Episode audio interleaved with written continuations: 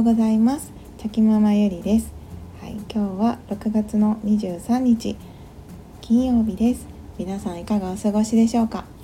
はい。今日はあの心のお話をしようかなと思います。はい。まあ、どんなことかというとあの心の中っていうのはあその目では見えませんよね。その人がどんなことを思っていたりとか。どんな気持ちがあってどんな考え方でとかその心心の部分は、はい、見えません。でその最近その、ま、スタイフでですねあの他の方の配信を聞いていて心のお話をされている時とかに私もその話を聞いてですねたくさんこう学びがあるんですけれども、まあ、実際に自分自身があ本当にその心っていうのは何層にもこう深いところまで深さがあってですね。うんそのうんその深さを自分自身がこう感じることがあってですね、はい。まあ、そういう お話をちょっとしようかなと思ったので、はい、したいと思います。ちょっとあのそんなとかこんなとかあの曖昧な感じで分かりにくいかもしれないんですけれども、まあ、ちょっとそんな、はい、独り言に、はい、ゆるくお付き合いいただけると嬉しいです。はい、あの皆さんのその心の中こう自分の中でですねいろんな、はい、気持ちとかがあると思います。で心っていうのは絵で描いたらハートマークでね描かれることが多いかなって思うんですけれども実際はその人の心の中を見ることもできないですし自分自身も自分の心の中を覗くこと目で見ることは、はい、できません。あくまで頭の中でイメージするというか心で感じるというか、はい、そういう感じになってくると思うんですけれどもでその自分の中でですねこう今までの経験でまあ分かりやすく言うとその傷を負った部分があるとします、はい、心の中に。でそれが自分の中ではこう解決できていたもう大丈夫って、まあ、克服できてたって思ってたつもりでもですねうんなんか本当はその心の奥の深く深く深い層の部分はまだ傷があったままでですねその上に何層もこ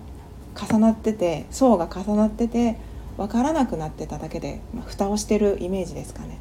はい、それがその蓋した時にあまだその自分の中でその傷は残ってたんだなって思うことがあってですね。うん、でまあ人それぞれいろんな経験をして心に傷を負うとか、はい、そういうことはみんなあると思います。はい、お大大なり小なり、はい、あると思います。ただその心の傷の深さもその人にしかわからないですしそのその人の何か物事に対する感じ方によっても、はい、傷の負い方とかうん傷のつき方っていうのは変わってきますので、まあ、本当にその人にしかこう分からないことだなって思うんですけれども自分自身でもなんか感覚としては浅い傷だと思っていたことが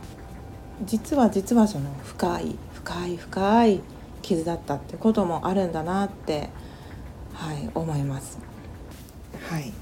まあでもあのそうですね今すごくぼんやり話しているので すいません分かりにくいですよね。うんなんかですね最近そう私が思ったことはですねあのー、まあスタイフでも何度もちょっとお話しさせていただいててはいるんですがこう結構ね私はあの幼少幼少期の頃からこういろいろと複雑な状況環境であのいろんな経験をしてきてですねでなんというかこうまあざっくり言うと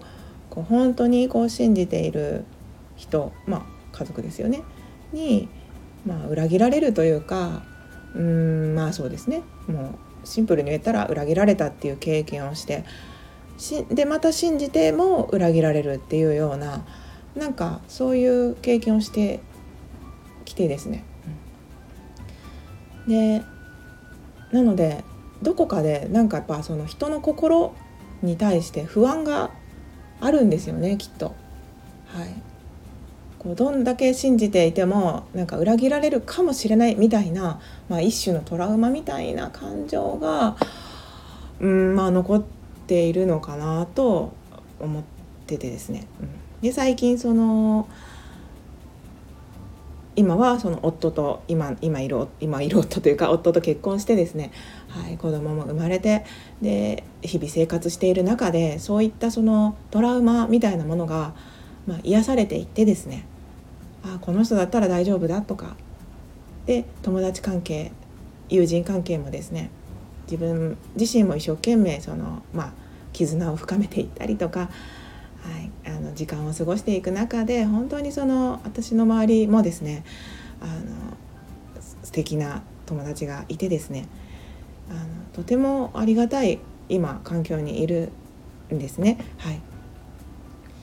じゃあそうしているとやっぱり心の傷っていうのも癒えていくのでもう大丈夫だなって自分でこう思っていたんですけれども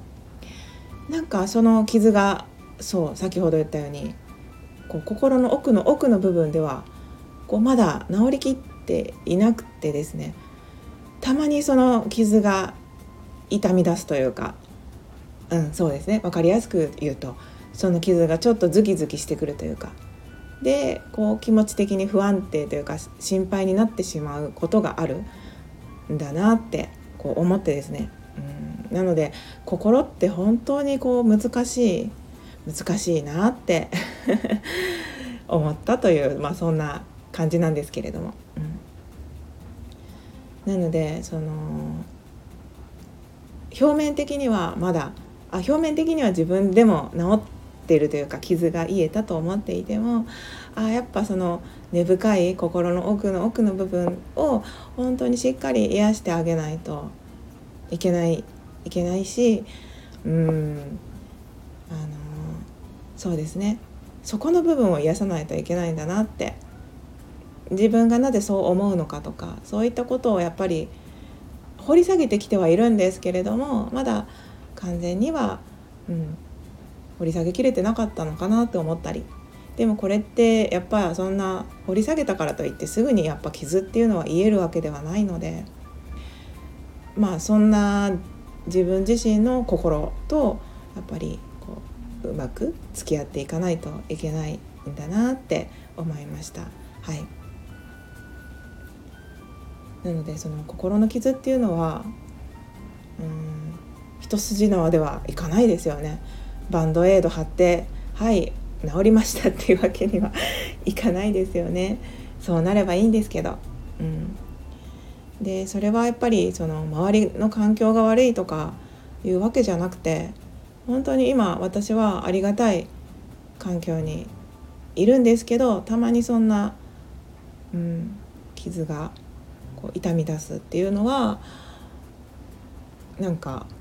周りに対してもですね申し訳ない気持ちになるというか周りの人たちのせいじゃないのに自分自身があのその傷があるせいでこうなんか不安になったりするっていうのは、うん、なんか周りに対しても本当に申し訳ないなって思うので自分自身も何とかしたいんですけれども、まあ、それはやっぱり向き合っていくしかないんだなっていうのをここ最近また改めて感じております。でそういうことをですね、まあ、先日夫にもですねまた改めて話したことでそれをこう受け止めて話を聞いてくれたんですよね。でまたその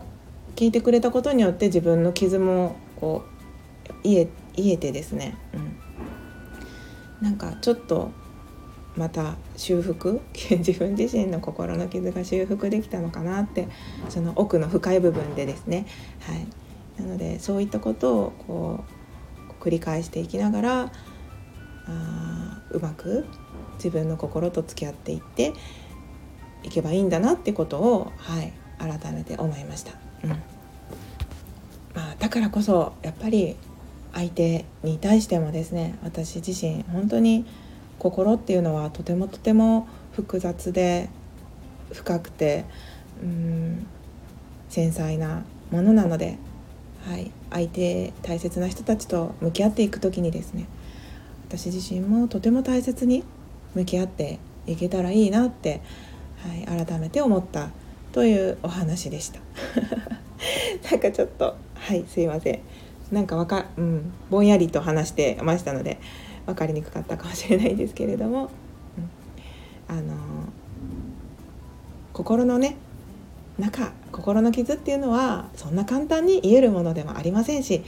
で傷があることを急いで治さなきゃって思わなくてもいいんだっていうことも自分自身思ってますので少しずつ少しずつですねあの癒していって抱きしめてあげることが大事なのかなって思ってますので、まあ、私自身も焦らずに向き合っていこうと思いますしそして私の周りの人たち大切な人たちにもあのゆっくりじっくり、はい、向き合って大切にしていけたらいいなと思いました。はい。ということで今日はここで終わりにしたいと思います。はい。長くなってしまって申し訳ありませんでした。最後までお聴きくださいまして本当にありがとうございました。ではまた明日。